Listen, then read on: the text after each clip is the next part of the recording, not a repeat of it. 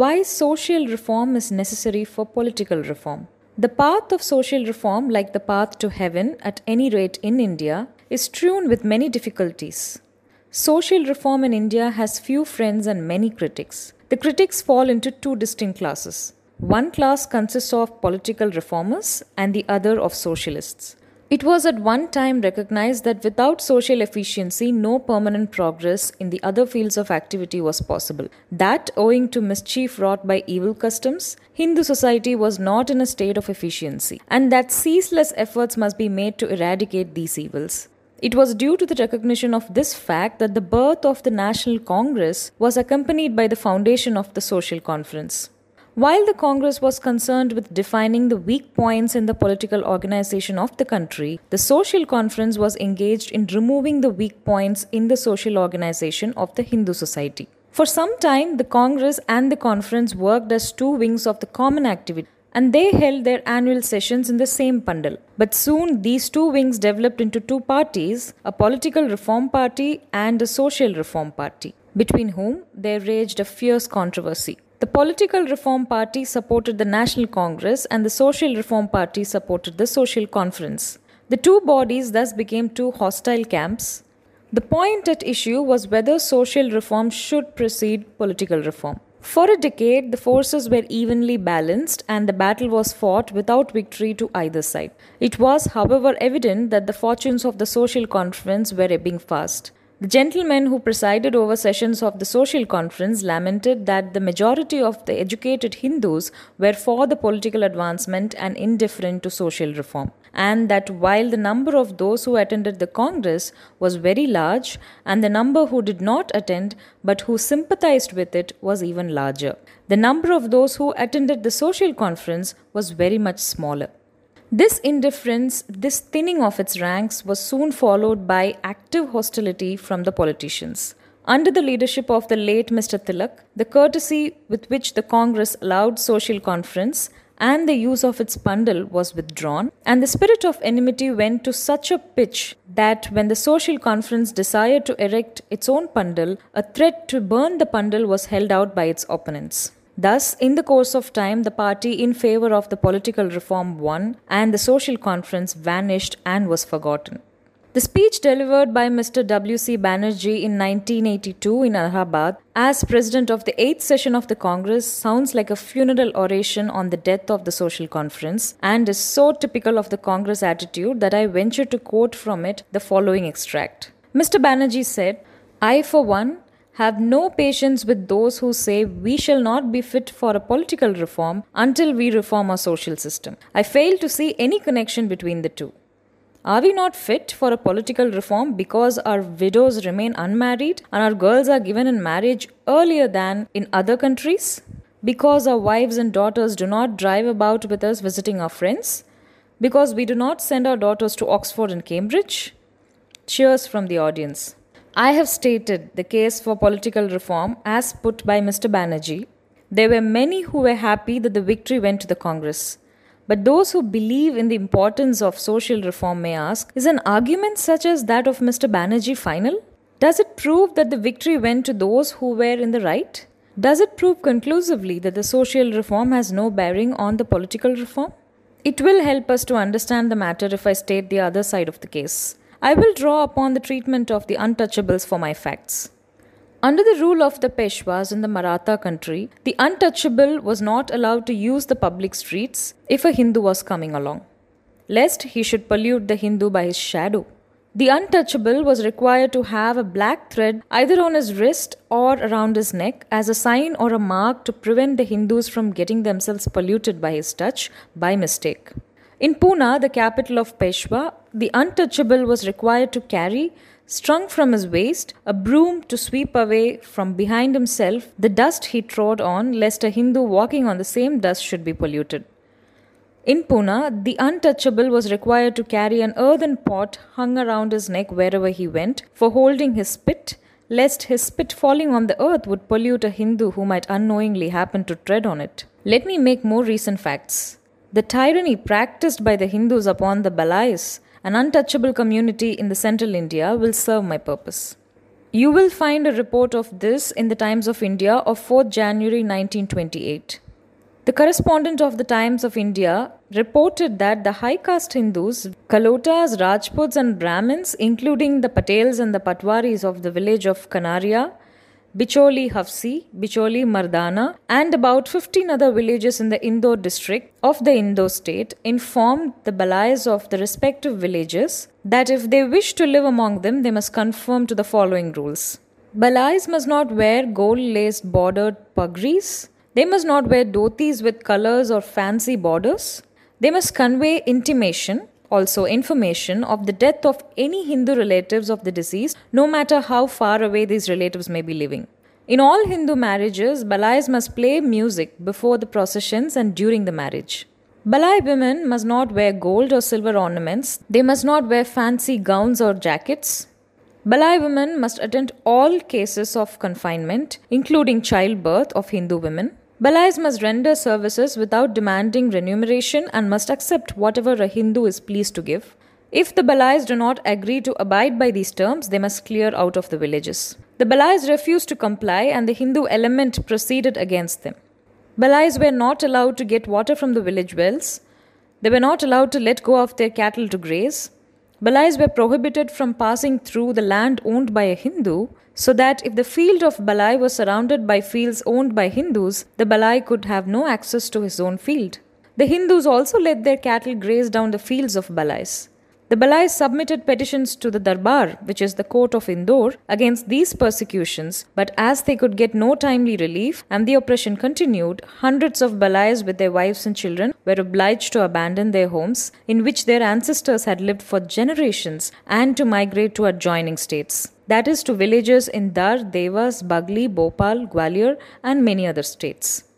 What happened to them in the new homes may, for the present, be left out of for consideration. The incident at Kavita in Gujarat happened only last year. The Hindus of Kavita ordered the untouchables not to insist upon sending their children to the common village school maintained by the government. What sufferings the untouchables of Kavita had to undergo for daring to exercise a civic right against wishes of the Hindus is too well known to need detailed description. Another instance occurred in the village of Zanu in the Ahmedabad district of Gujarat. In November 1935, some untouchable women of the well to do families started fetching water in metal pots. The Hindus looked down upon the use of metal pots by untouchables as an affront to their dignity and assaulted the untouchable women for their impudence. The most recent event is reported from the village of Chakwara in Jaipur state. It seems from the reports that have appeared in the newspapers that an untouchable of Chakwara, who had returned from pilgrimage, had arranged to give a dinner to his fellow untouchables of the village as an act of religious piety. The host desired to treat the guests to a sumptuous meal, and the items served included ghee, butter also. But while the assembly of the untouchables was engaged in partaking of food, the Hindus in their hundreds, armed with lathis, rushed into the scene, despoiled the food, and belabored the untouchables, who left the food they have been served with and ran away for their lives. And why was this murderous assault committed on the defenseless untouchables? A reason given is that the untouchable host was impudent enough to serve ghee, and his untouchable guests were foolish enough to taste it. Ghee is undoubtedly a luxury for the rich. But no one would think that consumption of ghee was a mark of high social status. The Hindus of Chakwara thought otherwise and, in righteous indignation, avenged themselves for the wrong done to them by the untouchables, who insulted them by eating ghee as an item of their food, which they ought to have known could not be theirs, consistently with the dignity of the Hindus. This means that an untouchable must not use ghee even if he can afford to buy it, since it is an act of arrogance towards the Hindus. This happened on or before 1st of April 1936. Having stated the facts, let me now state the case for social reform. In doing this, I will follow Mr. Banerjee as nearly as I can and ask for political minded Hindus Are you fit for social power even though you do not allow a larger class of your own countrymen, like the untouchables, to use public schools? Are you fit for political power even though you do not allow them to use the public wells? Are you fit for political power even though you do not allow them the use of public streets? Are you fit for political power even though you do not allow them to wear what apparel or ornaments they like? Are you fit for political power even though you do not allow them to eat the food they like? I can ask string of such questions. but these will suffice. I wonder what would have been the reply of Mr. Banerjee. I'm sure no sensible man will have the courage to give me an affirmative answer. Every congressman who repeats the dogma of Mill that one country is not fit to rule another country must admit that one class is not fit to rule another class. How is it then the Social Reform Party lost the battle? To understand this correctly, it's necessary to take note of the kind of social reform which the reformers were agitating for.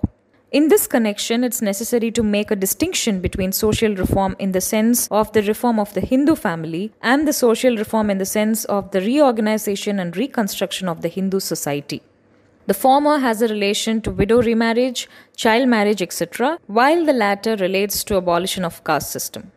The Social Conference was a body which mainly concerned itself with the reform of the high caste Hindu family. It consisted mostly of enlightened high caste Hindus who did not feel the necessity for agitating for the abolition of caste or had not the courage to agitate for it. They felt quite naturally a greater urge to remove such evils as enforced widowhood, child marriages, etc., evils which prevailed among them and which personally were felt by them. They did not stand up for the reform of the Hindu society. The battle that was fought centered around the question of the reform of the family. It did not relate to social reform in the sense of the breakup of the caste system. It was never put an issue by the reformers. That is the reason why the Social Reform Party lost. I am aware that this argument cannot alter the fact that political reform did in fact gain precedence over social reform. But the argument has this much value, if not more. It explains why social reformers lost the battle. It also helps us understand how limited was the victory which the political reform party obtained over the social reform party, and to understand that the view of social reform need not precede political reform is a view which may stand only when the social reform is meant the reform of the family. That political reform cannot with impunity take precedence over social reform in the sense of the reconstruction of society is a thesis which I am sure cannot be controverted. That the makers of the political constitutions must take into account of the social forces is a fact which is recognized by no less a person than Ferdinand Lassalle, a friend and co-worker of Karl Marx. In addressing a Prussian audience in 1862, Lassalle said, the constitutional questions are, in first instance, not questions of the right, but the questions of might. The actual constitution of a country has its existence only in the actual condition of force which exists in the country. Hence, political constitutions have no value and permanence only when they accurately express those conditions of forces which exist in practice within a society. But it is not necessary to go to Prussia. There is evidence at home what is the significance of the communal award with its allocation of political power in defined proportions to diverse classes and communities? In my view, its significance lies in this. The political constitution must take note of social organization. It shows that the politicians who denied that the social problem in India had any bearing on the political problem were forced to reckon with the social problem in devising the constitution. The communal award is, so to say, the nemesis following upon the indifference to and neglect of reform. It is a victory for the Social Reform Party, which shows that, though defeated, they were in the right in insisting upon the importance of social reform. Many, I know, will not accept this finding. The view is current and it is unpleasant to believe in it, that the communal award is unnatural and that it is the result of an unholy alliance between the minorities and the bureaucracy. I do not wish to rely on the communal award as a piece of evidence to support my contention if it is said that it is not good evidence. Let us turn to Ireland. What is the history of Irish Home Rule show?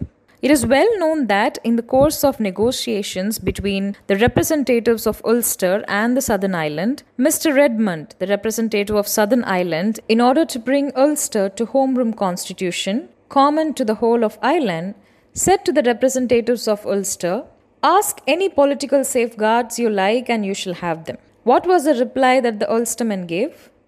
Their reply was, Damn your safeguards. We don't want to be ruled by you on any terms. People who blame the minorities in India ought to consider what would have happened to the political aspirations of the majority if the minorities had taken the attitude which Ulster took.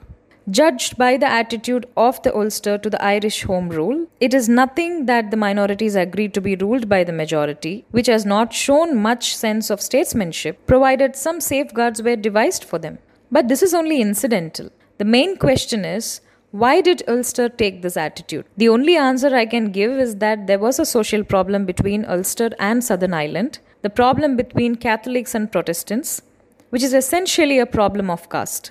The home rule of Ireland would be a Rome rule, was the way in which the Ulstermen had framed their answer. But that's only another way of stating that it is the social problem of the caste between the Catholics and the Protestants which prevented the solution to the political problem. This evidence again is sure to be challenged. It will be urged that here too the hand of the imperialist was at work. But my resources are not exhausted. I will give evidence from the history of Rome. Here no one can say that any evil genius was at work. Anyone who has studied the history of Rome will know that republican constitution of the Rome bore marks of having strong resemblance to the communal award. When the kingship in Rome was abolished, the kingly power or the imperium was divided between the consuls and the pontifex maximus. In the consuls was vested the secular authority of the king, while the latter took over the religious authority of the king. The republican constitution had provided that of the two consuls, one was to be a patrician and the other plebeian. The same constitution had also provided to that of the priests that under the Pontifex Maximus, half were to be the plebeians and the other half patricians. Why is it that the Republican Constitution of Rome had these provisions, which, as I said, resemble so strongly the provisions of the communal award? The only answer one can get is that the constitution of Republican Rome had to take account of the social division between the patricians and the plebeians, who formed two distinct castes. To sum up, let political reformers turn in any directions they like, they will find that in the making of a constitution, they cannot ignore the problem arising out of the prevailing social order. The illustrations which I have taken in support of the proposition that the social and religious problems have a bearing on the political constitution seem to be too particular. Perhaps they are, but it should not be supposed that the bearing of one on the other is limited. On the other hand, one can say that generally speaking, history bears out the proposition that political revolutions have always been preceded by social and religious revolutions. The religious reformation started by Luther was the precursor of the political emancipation of the European people. In England, Puritanism led to the establishment of political liberty. Puritanism founded the New World. It was Puritanism that won the War of American Independence, and Puritanism was a religious movement. The same is true of the Muslim Empire. Before the Arabs became political power, they had undergone thorough religious revolutions started by Prophet Muhammad. Even Indian history supports the same conclusion. The political revolution led by Chandragupta was preceded by the religious and social revolution of Buddha. Political revolution led by Shivaji was preceded by the religious and social reform brought by the saints of Maharashtra. The political revolution of the Sikhs was preceded by the religious and social revolution led by Guru Nanak. It is necessary to add more illustrations. These will suffice to show that the emancipation of the mind and soul is a necessary preliminary for the political expansion of the people.